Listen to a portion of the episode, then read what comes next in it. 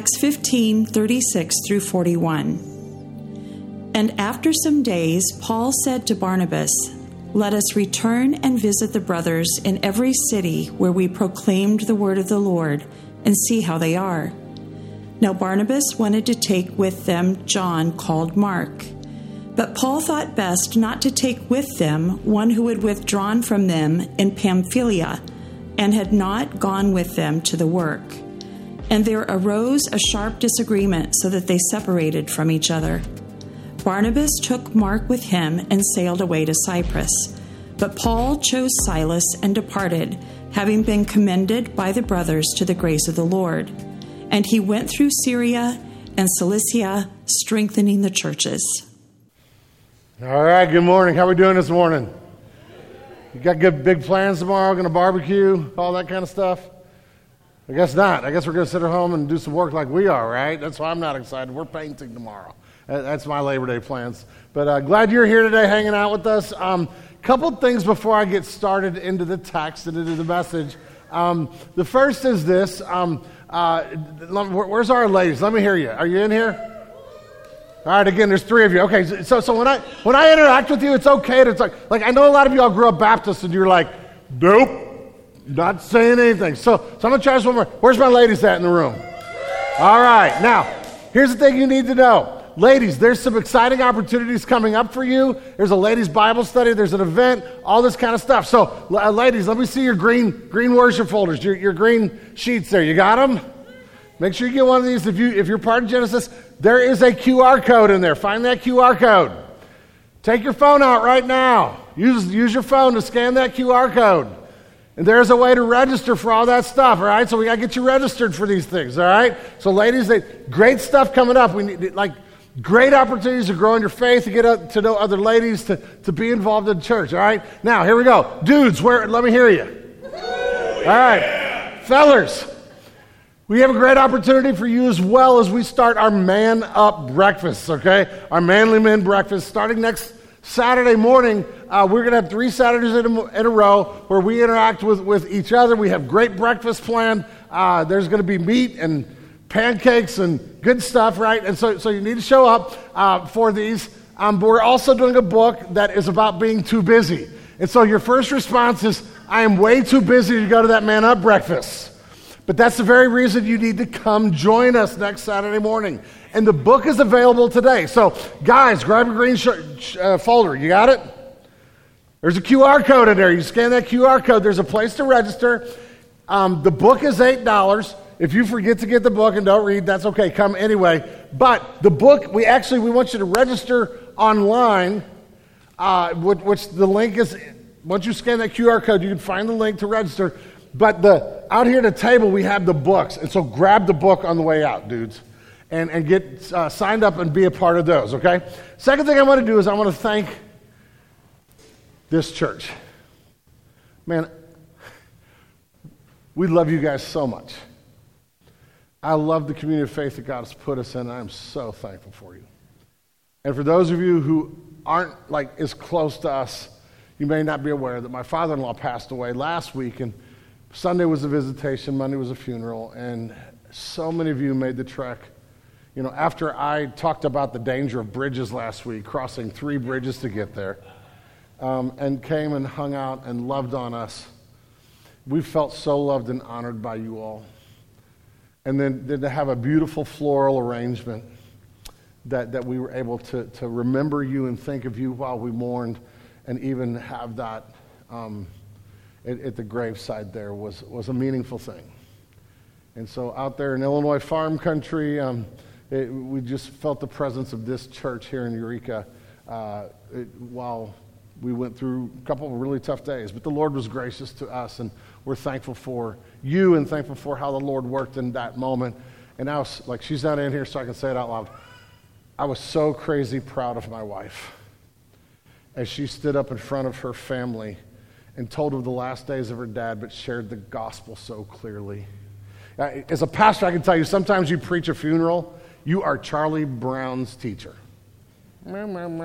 You know, you, people like you want to share Jesus and make Jesus clear, but you know that people sitting out there, But when a family member stands up and tells you how the gospel so changed her dad and shaped the way he died, and then tell people that the only way you die that way is to know Jesus, it was just glorious. And so I, am just so proud of that woman and so thankful to be her husband. Uh, but man, it, we're thankful for you as well. So, like I said, I did marry an Illinois farm girl, and that at times has gotten me in trouble, um, believe it or not.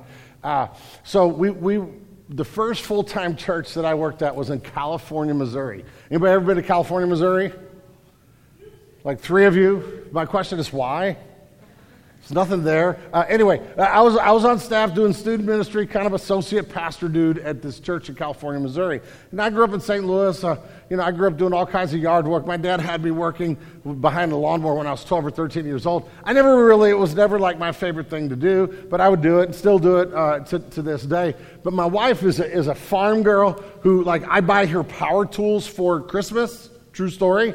Those women who are thinking, that's a shame. Nope. If I buy her jewelry, she just looks at me and rolls her eyes. If I buy her a drill or a lawnmower, she's like, yes. Okay? And so, uh, we moved to this little town in California. It's called California, Missouri. I'm serving on church. And the pastor calls me and says, Mike, we got a problem we need to discuss. And so I come into his office and he starts talking to me. He said, Listen, we have some people who are a little bit upset. We just have this issue that we need to solve. And I was like, Wow, what did I do? Like, I've only been here a couple months. What did I do? And he said, Well, your wife was mowing the, the lawn. And I was like, Excuse me? Yeah, yeah, your, your wife was mowing. And we have some people who think that's a man's work. And you were mistreating your wife by doing this. I was like, Wait, what? You're, you're telling me people are in, in the church are honestly upset that my wife is mowing the grass? Yes, that's, that's a real problem here. Wow, that's interesting.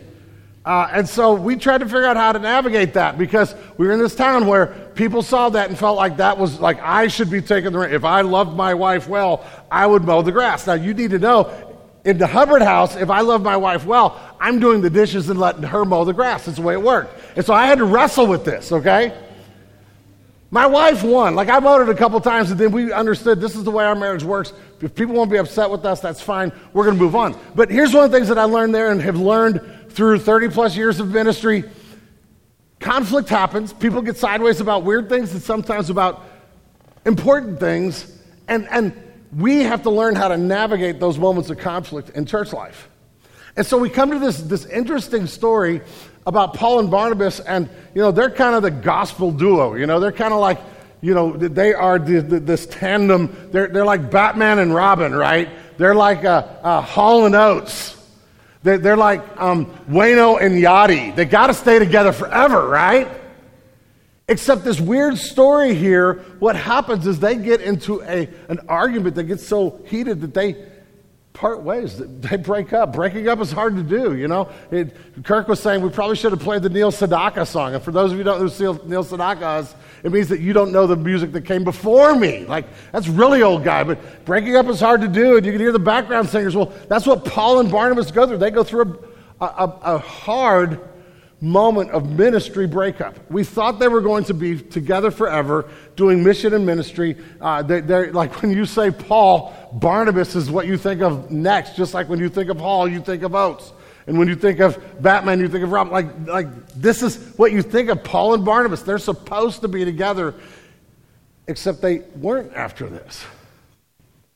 And it's a weird moment. What's happened up to those of you who've been following along, been with us previously in Acts, we've been studying the story of the advance of the gospel that started with a few people in Jerusalem and is now going to the nations. And Paul and Barnabas have been so instrumental, but their relationship formed around some beautiful, crazy moments. Barnabas, we first meet him in Acts 4, where he literally, um, his name, his real name is Joseph. He's from the island of Cyprus, and he, he um, is in Jerusalem among this early Christian movement, and he sells a pretty substantial piece of ground and gives the, all the proceeds from the sale, lays it at the apostles' feet so that they are able to um, uh, give that money to care for the poor, use that money to care for the poor and the broken, to, to help widows make sure they have enough food and to make sure that those who are struggling financially can take care of themselves. He literally is super generous. He picks up a nickname that is Barnabas that literally means uh, son of encouragement or he is the encourager. Like, What a nickname. You're like Captain Encouragement, right? You got a giant logo that has an E on your shirt, you know, and a cape. He's Captain Encouragement. And here's Captain Encouragement who comes along and, and like this is his personality, this is his spiritual gift, this is his makeup. Enter Paul into the story. The first time we meet Paul, he is literally standing over the body of the first Christian martyr giving approval, and he starts a massive persecution where he's involved in arresting and killing Christians because he is so against this message of Jesus, yet Christ saves him. Gloriously, beautifully saves Paul. His life turns upside down. But you can imagine as he comes back to Jerusalem that the church in Jerusalem, like who saw this guy arrested, kill their friends and brothers and sisters in Christ, are a little leery. I bet he's making this up. He's just using this to get us. We got to be careful. And the apostles are leery, and it's Barnabas who grabs Saul by the, the arm and walks him in to meet the apostles. Like they're, they're chums. And it is Barnabas who, who paved the way for Paul to even start the ministry that he has. It's Barnabas who's side by side with Paul in the city of Antioch as they this church gets started and it blows up and they, they pastor and they are buddies in ministry in this major city in the Roman Empire. It is Paul and Barnabas who then get sent out and they go all over what is modern day Turkey, this region called Galatia, where they are preaching Christ, planting churches. They're getting beat up. At one point in time, they literally are thrown out of the city, and Paul is stoned, they think, to death as Barnabas is standing by, watching and probably also getting harassed and abused. Paul and Barnabas at one point in time are called Greek gods together. You must be Zeus and Hermes, and the whole town wants bow down and worship him. And they're like, no, but I mean, like, if you're called a god with somebody, you must be pretty tight with that guy, right? There had to be like some later times where they're sitting around laughing at each other, going, "You're Zeus, right?" You know, uh, there's this closeness, and then Paul and Barnabas stand together side by side to defend the gospel. This is what we talked about last week. To defend the gospel side by side as these people start twisting and changing the, the, core message of Christianity. They stand boldly together, boldly together to defend the essence of how a person is actually saved by grace alone, through faith alone, in Christ alone, to the glory of God alone. They stand together and push back a false gospel and preserve the truth of the faith. These guys belong together until there's conflict. Conflict is, is, is a part of what happens in our lives. Um, it would be wonderful to say, you know, in a healthy church, conflict never happens. That's just not true. We're going to have it here. We have had it here. I've had it with some of y'all. It's not whether or not we have conflict, it's whether we deal with it in a way that is gospel centered, God glorifying, caring, really caring for each other that matters. There are going to be times where, where, there are struggles and problems between people who are brothers and sisters around the essence of what the mission and the gospel is all about. Because this conflict is not about the fact that, you know, somebody stole somebody else's chicken wings and ate too many of them. Or whether or not Paul's wife was mowing the grass and he really should have been doing it, right? What, at the center of this is the story of this guy named John Mark, who is important to this story and actually is a very important person in the whole narrative of the New Testament. But what had happened before this is that on their first missionary journey, John Mark, this, we're going to call him Mark from here on out. And, and uh, like when you see Mark in, the, in anywhere, including the Gospel of Mark, more on that in a minute, we're talking about this guy, okay? John Mark went on this first missionary journey with Paul and Barnabas. He was with them. He was a young dude, probably late teens, early 20s at best. He was just a young guy who was a leader. He was actually Barnabas' cousin. And so now he's on this journey, and man, he's going to be the guy who takes the mantle for the next generation. They're training him up. Except halfway through the journey, when they had suffered some persecution and pushback, John Mark bails. We're not told why. He probably got homesick. He probably got scared. He probably curled up in a ball, was freaked out. But for some reason, he left. And now we know from this story, his departure wounded Paul and Barnabas. It hurt them, and it actually brought harm to the mission. And so, what happens in the story? It's very simple. It's time for us to go again. Barnabas, let's get on the road. Barney, you and me, we're going to go back to these churches. We're going to encourage them. We've got a letter from the Jerusalem Council to take them, to remind them that Gentiles can be included without becoming circumcised. Man, it's going to be glorious. And Barnabas goes, Man, I'm all in. I'm excited, but we need to take Mark with us. And those words created a conflict that ends up with Paul and Barnabas breaking up. What is going on here and what can we learn from it? Well, that's what we want to talk about for the next few minutes. What can we learn from this conflict and how can we apply it to any conflict we have in the context of the church? Now, hear me. Some of the things we talk about this morning do apply when you get in an argument with a friend, uh, you know, and you're upset at the way they treated you out there or a family member. I'm not saying that, but what this passage helps us most with is in here with these people, or when we're working for the cause of the kingdom and we're trying to honor Christ as best we can together, and conflict happens. We can learn a lot from this story about how to navigate those spaces and figure things out, okay? And so that's what we're going to talk about for a few minutes here is we're going to look at navigating when conflict comes up for the glory of God. And, and just a few things that we can learn about this navigation. How can we walk through these moments where I, I don't see eye to eye with you. You and I are having tension, or there's a whole group of people, or maybe if for you it's you're in a church and you're going, should I stay in this church? I'm a member, but but should I leave? Now, here's the thing. I'll start right off the bat by saying we live in a culture that treats church like we treat anything. We're consumers, and the minute a church doesn't give me everything I want, I'm going to go find something else. And I'm telling you, that is harmful for the cause of the kingdom and for your spiritual life. Most of the time you were in a church, you should plow through the conflict, figure out a way to love the people you're around, and stay. Okay? Not always. There are times, we're going to get to that. But for the most part, just because the pastor uh, does this or because the worship music changed their style or because you know, they chose to, to move the pews or whatever it is, like, there, there is a tendency for us to run from hard relationships and run towards what is easy. But I will tell you that I am a firm believer that that is one of the reasons that, that we are not experiencing the blessings of the kingdom in our culture because the church is consumeristic and doesn't honor Christ in the way we deal with conflict in our relationships. And so let's, let's navigate this. Let's walk through it because there are times to leave. We actually see this in the text, but in the midst of this, we need to figure out how to walk through this. So, so uh, basically, a few, few points about how to navigate conflict for the glory of God, knowing that there are going to be times where it comes up. And the first, first big point is this conflict happens. Let's just know it. Let's, let's go, no front conflict is going to happen. It's going to happen in the, in the body of Christ. It's going to happen between individuals. It will happen at times among churches. We see this in the entire story here. Just check it out. Verse 36 says, After some days, Paul said to Barnabas, Let us return and visit the brothers in every city where we proclaim the word of the Lord and see how they are.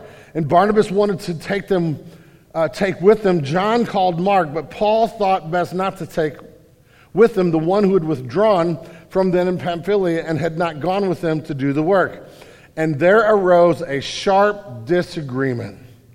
In the original language, this phrase, sharp disagreement, is a Greek word that deals with the, the agitation of anger that erupts like a volcano.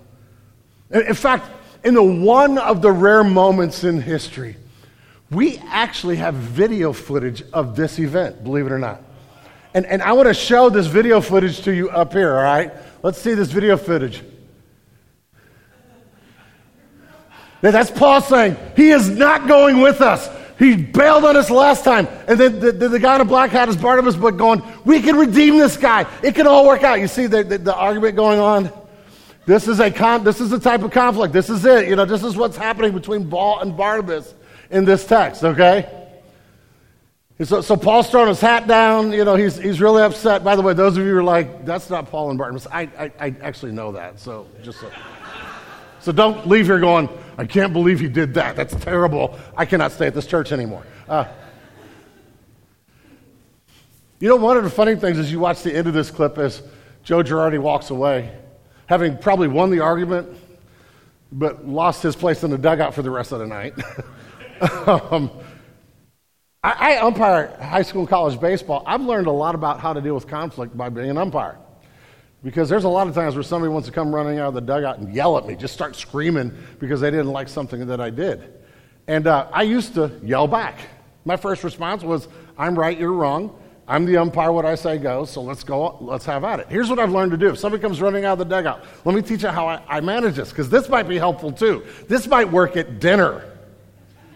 Okay, I'm just telling you.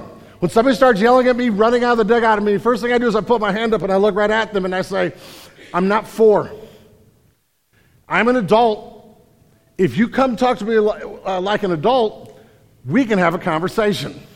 But if you're going to yell at me, you're going to go to the shower. That's just that simple. And most of the time, it's funny when I put my hand up and say, I'm an adult, come talk to me like an adult. The guy who's yelling at me goes, Oh, okay, now come here. I, I, I will listen to what you have to say and we can have a conversation. Oh. And it's, it's actually hilarious how many times a, a coach coming out of the dugout yelling at me, me saying, I will listen if you will treat me like a human, solved the problem. We had a conversation. We don't always end up agreeing, but it's more civil, and I can explain why I did what I did or how I interpreted the rule or why his guy was actually out by three steps and he just felt it in his heart and missed it with his eyes, you know. But, but it, it changes things. And so conflict happens. Paul and Barnabas have this moment, and this volcano erupts uh, of, of conflict. If I was Luke, I would have skipped this, okay? Now, hear this. If I was Luke, and I'm not inspired, that's the point. When we're reading here, it's scripture. The Holy Spirit, through the pen of Luke, wanted this in the Bible. I would have found a way to spend this. It would have been easier to write this and go, here's Paul and Barnabas. They're our heroes. They're together. But you know what? They figured out that for the cause of the gospel, they could do more if Paul, if Barnabas went to Cyprus and Paul went back through Galatia, they could do more for the cause and for the glory of God, even though it was painful, or, or find some way to, to make them where they maintain their hero status. It's hard to read this and go, these two guys ended up like the Beatles, just getting in a big argument and leaving. Right? It, it, it's hard to. Why would Luke include this? Why would the Holy Spirit inspire Luke to include this? Well, because, first of all, it's just real.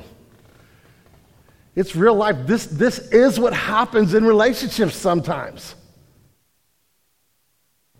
And, and, and, so, what Luke is doing is showing us that even the, the gospel globetrotters, who, who, who we, we knew were together forever, had a moment. And it turned ugly, and they could not stay together after this, at least not at this time. It's real. But I also think this is in Scripture because what we see here is a beautiful part of the way the Bible is written. What we want to do is we want to take Paul and Barnabas and make them heroes. And hear me, there, there are things about who they are, the way they do ministry, their mission that we should look to and mimic and honor. But, but you need to know this. The Bible is, is intentional. The authors of Scripture are intentional in making sure that when we look at the people in the Bible, with one exception, they show us their flaws. They are intentional about pointing out their flaws, their massive failures. They show us warts and all. We see the worst side of all these people, even when we like to mimic the best side. We, we, we are told the stories where the great heroes do horrible, horrible things and end up with brokenness in their lives and relationships because it is a reminder that there is only one hero in the Bible. Let me say that again. There is only one hero in the Bible. His name is Jesus. Paul is not the hero. Paul will tell you that if you read his writings. We, Eric just read it. I'm the worst of sinners. Please don't, like, Paul will look and say, because of what Christ has done with me, he will say, follow me as I follow Jesus. But Paul never says, follow me, period. It's always, I'm doing the best I can to follow Christ, but I'm a sinner in need of grace, and I'm among the worst of sinners. My life is a mess. I'm not, the, like, I can't atone for your sin. I can't. The person we get in a fight with is broken, and so am I. And the Bible helps us see that we all have these struggles. And so the Holy Spirit inspires Luke to tell us the story because we need to see that even Paul and Barnabas end up in conflict. It happens. Conflict is part of the, the story of our lives. And sometimes you know, this conflict arises. And I will tell you, like I said, I, I'm, I'm about 34 years into doing ministry in churches, like as some form of pastor or leader. And conflict happens. Sometimes it comes from a place you had like you had no idea. It came out of left field like somebody getting after you for your wife mowing the, the, the, the grass or uh, a church i was in before we came here uh, it was time to get rid of the early 1970s circa orange carpet. Now somebody should have been church disciplined for choosing that color. It was awful. This ugly orange night in this weird building that was designed, you could tell it was designed an orange carpet in the 70s. And, and, and you looked at it, and you know, I was out like, did, did, you know that the 1970s stuff like that is coming back? Here, here's, here's how I know that. I, if you go into a furniture store, I, w- I went furniture shopping with Heidi last night, my wife. We went in stores and she kept saying, See, the Brady Bunch era is coming back. And I was like, Yeah, but not in my house. Sorry, we, we are not getting a psychedelic uh, velvet couch. Just not going to happen, right? Uh, it, it's coming back. And my only question is why it was bad the first time. Well, that's what the sanctuary looked like. And so it was time to replace the carpet. And everybody had an opinion on what color would work best. And they even formed a committee. And half the committee said, We think this mauvish, purplish, pinkish feel will, will pull out the tones in the brick. And, and the other side said, we think we should have this weird blue carpet or this blue color carpet that, that it actually will highlight some of the colors in the wall. I don't know what they were saying, but we ended up a blue team and, and mauve team, pink team. And, and you know what they did? They put blue under the pews and pink in the aisles, and the two colors didn't match with anything. They went from an awful orange to something that was legitimately worse to the glory of God. You don't see that. Like, you don't see. There are times in my life where I, I'm sitting in my office and I'm like, wait, what? Hold on, say it again. You're upset about what? And I have to catch myself because I'm thinking it. I say it out loud. I'm just going to make the person even more angry.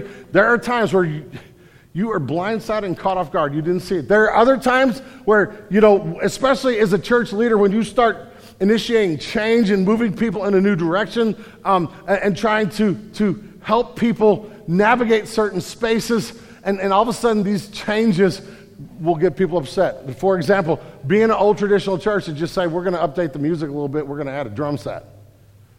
That same church, this is well after I, lo- they kept arguing about the organ. They weren't using the organ anymore.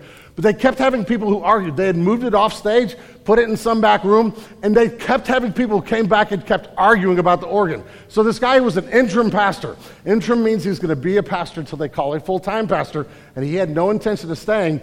In the middle of one afternoon when nobody was there, he found another guy, and they took the organ, they, blew, they, they beat it up with a sledgehammer, and threw it in a dumpster. And, like, that's nuts, but the argument over the organ's over. I didn't make that story up. That's a true story, okay?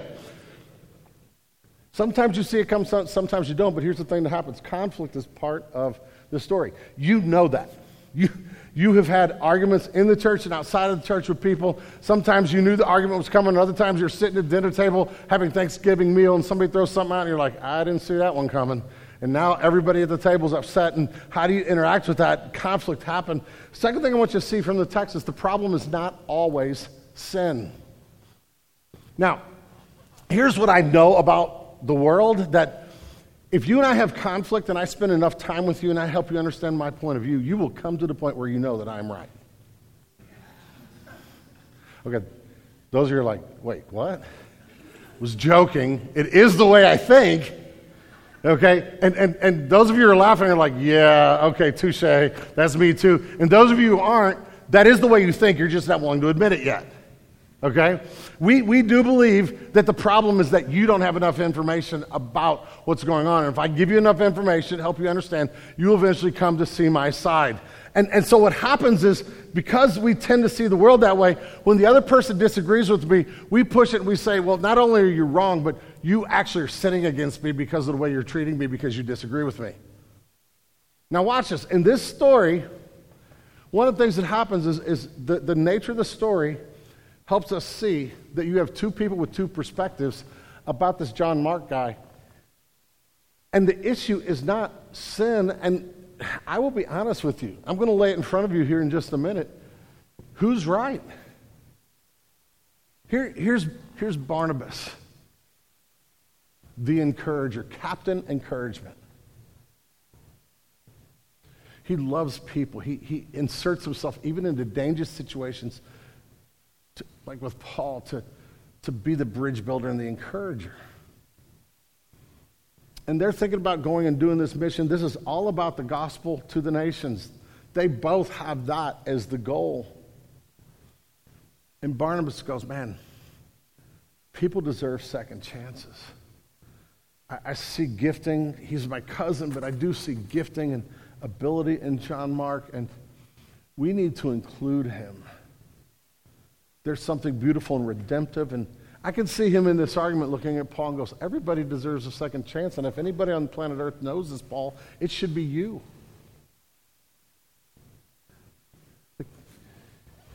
Where you came from, you're telling us we can't take John Mark? And then here's march into hell with a water pistol and take over, big picture. Paul knows what he is called to do, and it is about the gospel to the nations.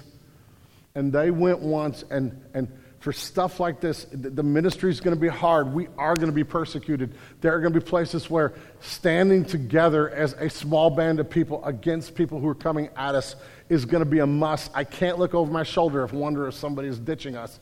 The most important people are the souls that we are going to reach. That's the, the most important issue is that we, and he's already, listen, I'm not saying God's done with him. I'm just saying not here because that is more important. What's more important, the individual who needs redemption and ministry or the gospel to the nations and the fact that they can't have a hindrance to reaching people for Christ? Which is more important? And, and here's what's going on. Probably in here, you are starting to kind of form an opinion. If, if you're married or you have family or you have somebody you hang out with or in your community group, raise that as a question this week. Who was right? What, what you will find is, based on the way you're wired, you will see it differently as well. But they have to answer this question about this young man in ministry. And they both get passionate about their answers because they are passionate about the gospel to the nations and the implications of what happens here. The issue itself is not about the fact that Paul and Barnabas, neither one of them are sinning. What they are doing, and this is why this is so important, hear me. What they are doing is, is working out of the humanity that God has given them and the gifting and the calling that God has put on them. Barnabas is the encourager. That is his makeup as a human being. It is the imago Dei in him, and it is the, the gift set that he has. Paul has prophetic evangelism gifts, and he is the go getter, and that is the makeup and the gift set that God has given him in his humanity. And neither's humanity is wrong. But the difference in opinion is rooted in the fact that they both, because of the way God has called and wired them, see the world differently. And, and one of the things that I have to do all the time is wade through this and go, you know, just because you disagree with me does not mean that I'm right and you're wrong. And, and, and just because uh, you disagree with me, it doesn't mean that if I can work hard enough to get the most information and make sure you understand the way I see things, you're going to come around. There are times where I need to pause and listen and realize that your perspective matters because your humanity and it matters and it's not always, like your disagreement with me is not always you sinning against me. But our default is to think it is. And once I default to think, oh, you're disagreeing, you're yelling, you're upset, you've gossiped because you talked out there. Now, I've talked to just as many people about the problem as you have, but when you do it, it's gossip. When it's me doing it, I'm getting counsel and I'm sharing so people can pray. Right? And, and, and if I always assume the worst, so, so watch this. Come on. This is you. This is me. I assume the best about myself and the worst of you in conflict. I assume the best of myself and the worst of you.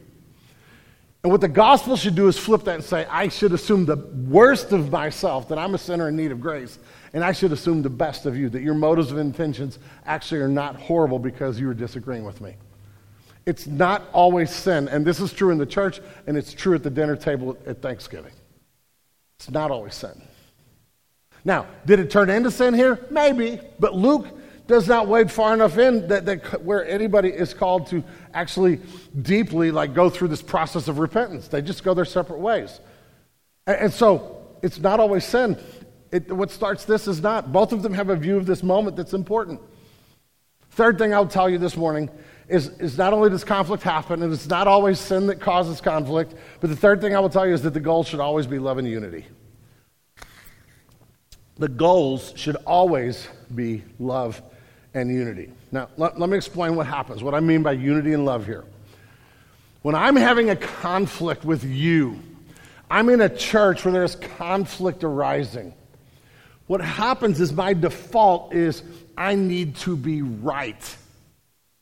And there are some times in the context of this where certain people should stand and go, man, we have to, we have to figure out how to do this together.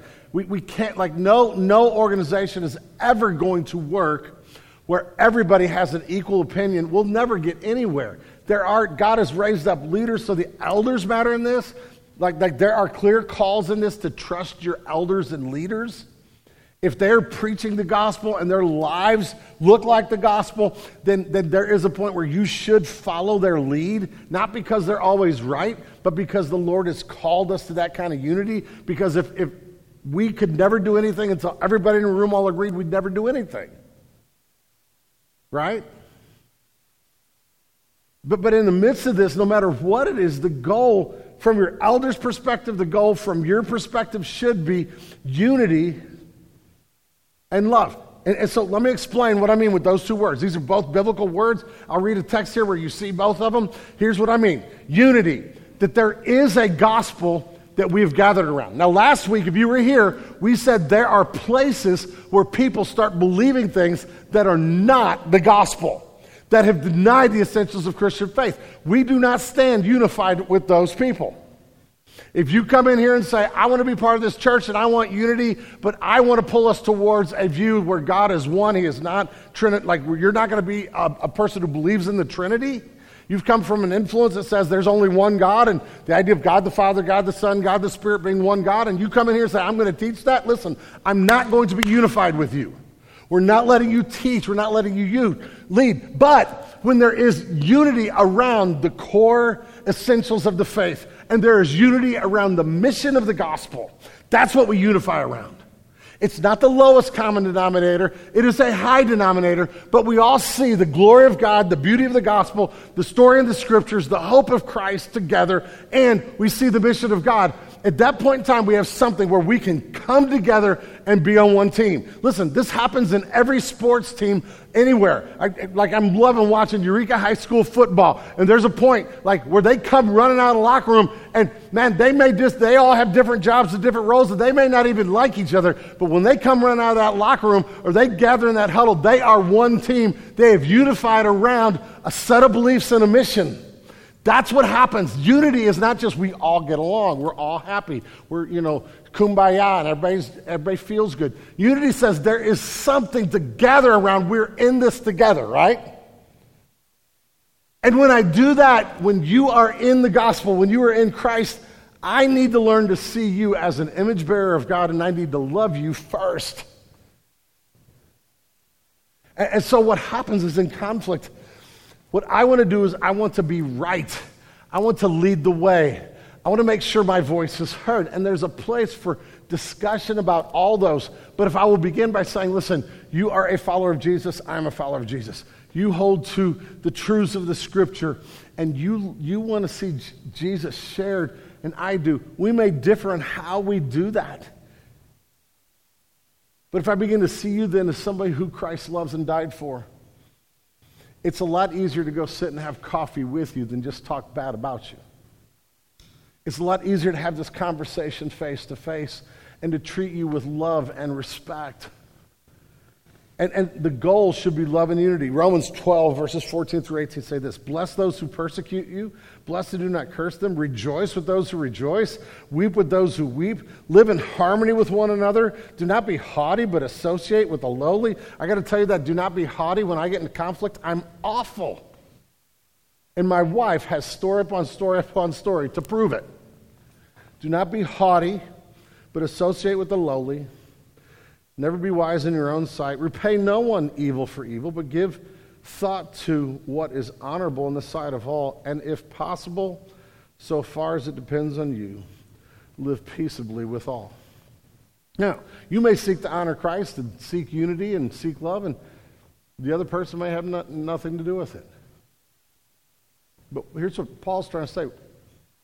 My end of this, I'm going to seek unity around the essentials and I'm going to not repay evil with evil. I'm not going to think highly of myself. I'm going to love you.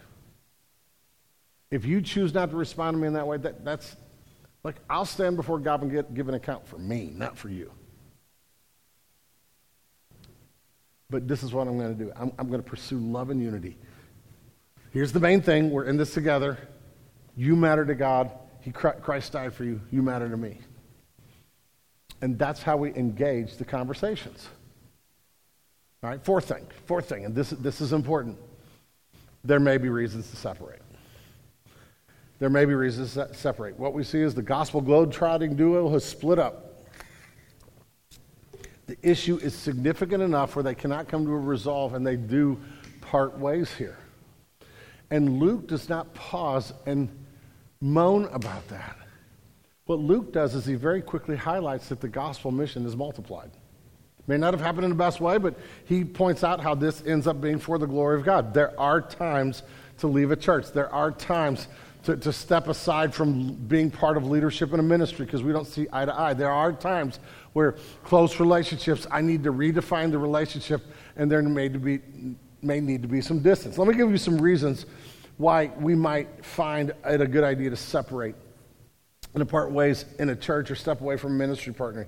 First of all, sometimes it, we need to part ways, we need to separate because of intentional multiplication of ministry.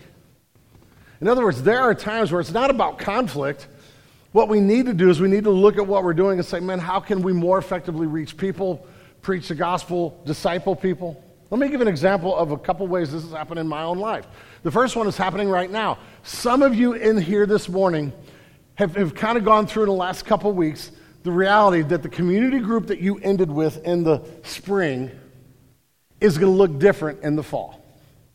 That, that we've moved a leaders, a couple leaders around, that there's groups that, that used to meet in this home but, and have this leader, and now they're going to meet in this home, but this leader's going to lead, and this leader's going like, that's happening. And as you're learning that, there is a grieving in, in your soul, it, it, and it is a right and proper grieving. But in your soul, there's, there's also some angst of, wait, don't they know how important these relationships are? Don't they know? And, and I honor you for that. I know we've, like Heidi and I have had a community group in our home for 16 years, and multiple times we've sent out our best leaders and people to go launch a new group and lost people that we like we fellowship with for two, three, four years weekly. We cried, we prayed, and now they're going elsewhere. Like it hurts. Yet, for Genesis Church to, to make disciples and keep growing, we have to do this. And if we don't, then what will happen is we will turn our community groups into cute little huddles full of people who love each other, but there's no way for new people to come in. We, we won't do a real good job of trying to reach out to our neighborhood where we might pick up people it's important. Like, if we don't add new groups and, and we're not constantly trying to figure this out, we're going to bottleneck the ability of this church to grow and reach people in our community. Just got to know that. But it's hard. Just go talk to the families that are here, where when, when they walk up and say, Hi, my name is blank, and I've been here since the beginning. What they're telling you is that they were part of the church that I just kind of poked fun at a few minutes ago, but we love that church. And we were sent out by that church to come plant Genesis. It would have been really easy just to go, mm, we're comfortable here. This is good. I don't really want to leave like they lost, or at least in close relationship, they lost a lot of friends. They had some people at that church who got mad at us and won't talk to us anymore. But we wanted, we felt a call of God to come to Eureka and plant a church. Sometimes the cause for separation is not conflict, it's that we want to multiply ministry. But some other reasons. Sometimes we, there, there, needs, there needs to be a separation because you have different philosophies of ministry. That, that you just, like, this is what's happening in this story. Paul and Barnabas just can't come to see eye to eye on what to do with John Mark. And it's not like they can cut them in half and take half of them and leave the other half at home. That's not going to end well, right? And so he's either going or he's not. And at this point in time, because of their giftings and, and their sense of calling and, and, the mission, they realize, listen, we, we're not going to be able to do this together. Barnabas is like, wherever I go, Mark's going with me. And Paul's like, he's not going with me. And, and so what happens is that they part ways over a philosophy of ministry. Sometimes there is a call to part ways because there is authentic wounding and trust issues that have come up. I've read stories in recent weeks and months among some of these scandals about sex abuse, where, where a woman who was sexually abused by a person, I'll give one specific example. You can find it, it's out there in print. A, a, a woman who was at a seminary campus went into the president of the seminary and told the president of the seminary about a man who had raped her who was in the ministry track and lived on a different hall, but he had he had sexually abused her. And the advice she got, the shameful advice she got is you need to forgive him and restore that relationship because that guy has potential in ministry and, and you're going to wreck that. And this is the call is for you to forgive and move on. Shame on that man. That is not right. There are times where the wounding is so deep that, that maybe I need to forgive you, but the relationship will never be the same. And there are violations of the trust of pastors that basically say, you're done being a pastor. I'm telling you, what should have happened to that man is he should have been handed over to the authorities. He should have been prosecuted by the school, and he should have never been allowed to preach or pastor again, or at least long life of faithfulness and repentance before that's even considered. There are times, and that's, a, that's an extreme example, but there are times where you were hurt by somebody. And the resolving of conflict doesn't always mean that I have to go back and have the same relationship with that person as I had before. It, that, that's a reason. Sometimes it's because of unrepentant sin. The, the, the, person we're talking about really has not, they haven't dealt with sin, and it's actually, it's, you know, I told you it's not always sin, but sometimes it is. You have a pastor or leader who, like, the way they live their lives is visibly not honoring the gospel, and you go, man, I got to leave this church because I see the way that pastor lives. By the way, I go back to California, Missouri, believe it or not, I dealt with that there. And sometimes your pastors and elders or other leaders or other people, there's unrepentant sin, and you know they're not honestly dealing with it. It is there. And you have to go, man, I, I love you. I, I want to be unified and treat you as a human being. But at the end of the day, I just see this. And the last, last one I have is sometimes the, you will see a church or a pastor or leader drift away from doctrine. And that's not okay. So, so, so there may be reasons to separate. Last, and I'm going to hit this real quick, is that in the end, forgiveness is a must. So, so we do have conflict. Sometimes that conflict is not because of other person's sin, but sometimes sinful things happen in the conflict. Uh, and, and, and yes, um, there are, our goal is unity and love, and there are times to leave. But even if I leave, the goal, like the understanding is that I must figure out how to forgive that other person. Now, let me, let me make this clear. I've already said this, but I'm going to say it again. Forgiveness does not always mean the relationship goes back to where it was. So, so that, back to that awful scenario. Is it a correct statement to look at the girl and say, eventually you have to process forgiveness for that person? The answer is yes. I'll explain why in just a minute. But forgiveness does not mean that that girl needs to go back where she is like close and in a tight relationship with that individual ever again. It shouldn't happen. But there is a sense in which she needs to figure out how to release the debt. And here's why. At the heart of our message, at the heart of the gospel, at the heart of our story is the fact that we are sinful and our, our broken relationship with God is way greater than the worst of offenses to any of us. And in the midst of this, God sent his son. He moved towards us. He didn't move away from us, he moved towards us in grace. And Christ paid the debt for your sin. Hallelujah. I am forgiven. That, that on the cross, Jesus shed his blood to give you forgiveness of your sins. That no matter who you are, if you are Paul who murdered Christians, the gospel is enough. You are forgiven and saved. I don't care who you are in this, this, this morning, how, how, like, how bad and broken you feel like your life is. I am here to tell you that there is a remedy. The cross and the blood of Jesus is sufficient to forgive you of all your sin. Forgiven people forgive. At any point where I'm unwilling. Now, that doesn't mean I can just go, all right, I forgive you and move on. It may take a, lo- a whole life of processing what that means. And most of us in here have at least one person who hurt them so deeply that walking through that, it takes your whole life.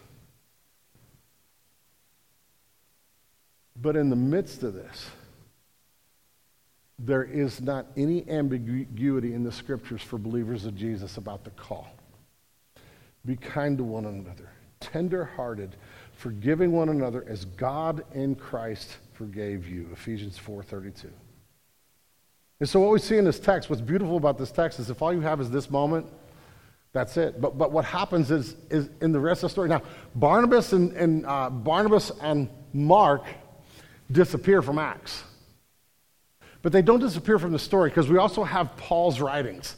And what we know from Paul's writings is that there's a couple mentions of Paul later in his life in letters where he mentions Barnabas, giving us hint that Paul and Barnabas reconciled, that they were even still doing ministry together. They were showing up in the same cities. They weren't necessarily going together on the tour, but they were showing up, in, like in Corinth. Paul mentions Barnabas, which tells us that the Corinthians, who come much later than this moment, we're going to learn about Paul going to Corinth in, in a month or two but Paul mentions Barnabas that tells us they knew who Barnabas was, which means they were still like they'd come back together in some way, shape, or form.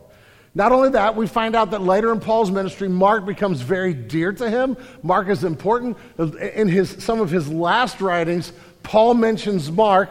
He talks about him in Colossians and about the importance of Mark in his ministry. And at the end of his life, he tells us that Mark is with him when everybody else abandoned him. So, so what happens is this person who Paul had this conflict, at the end of his life, they, they come together and they are important. But more importantly, this Mark guy gets connected with the Apostle Peter in Rome, and they're doing ministry. They're preaching Christ in the most important city in the world. And as Peter is aging, Mark has heard Peter preach Christ over and over and over again. And Mark is inspired inspired by the Holy Spirit to start writing what he's heard Peter preaching. And you can read that this week if you pick up your Bible and read the Gospel of Mark.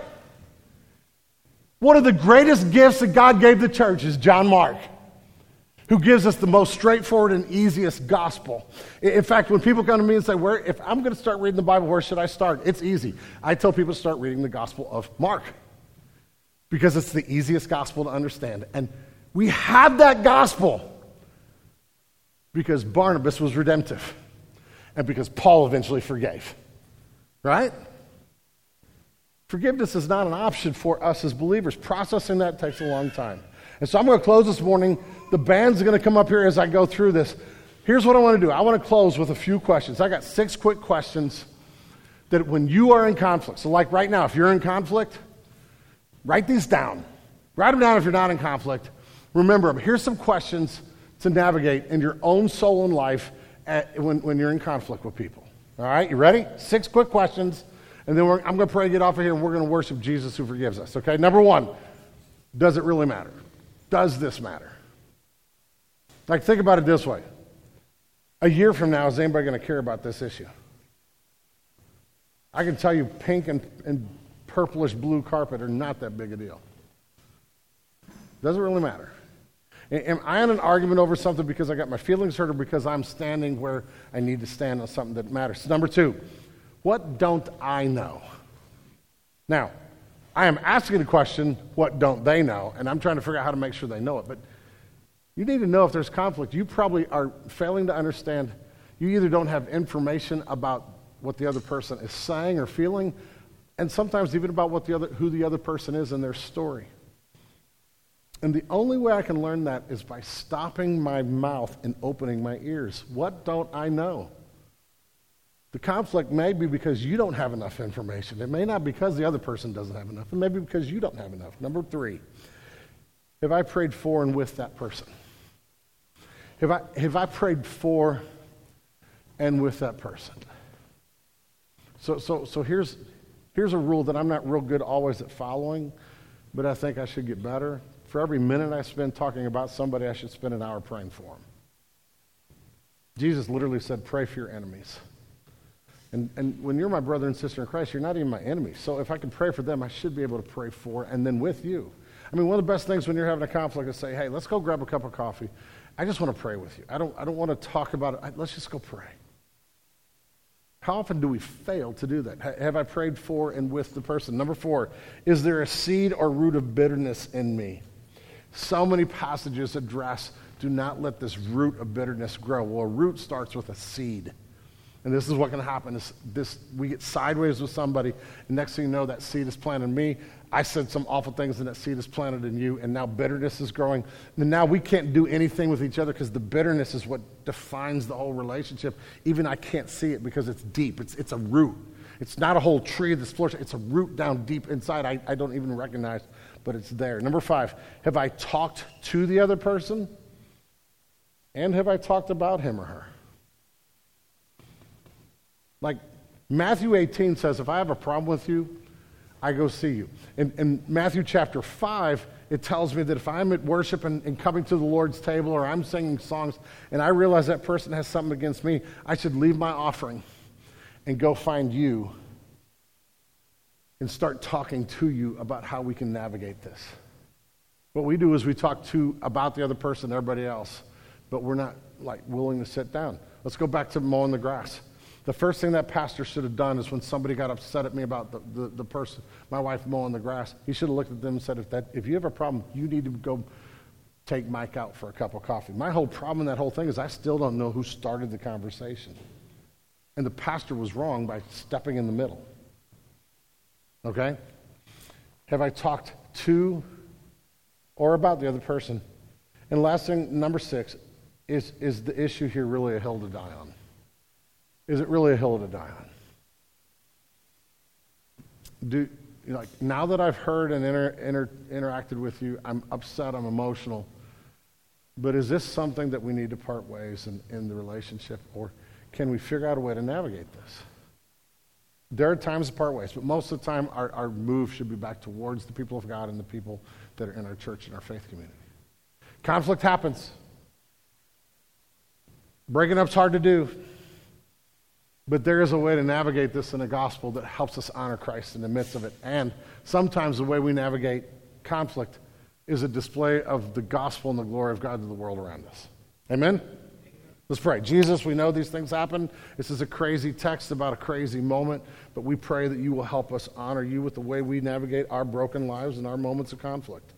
Um, help us learn how to honor Scripture and keep the main thing the main thing. In your name I pray. Amen.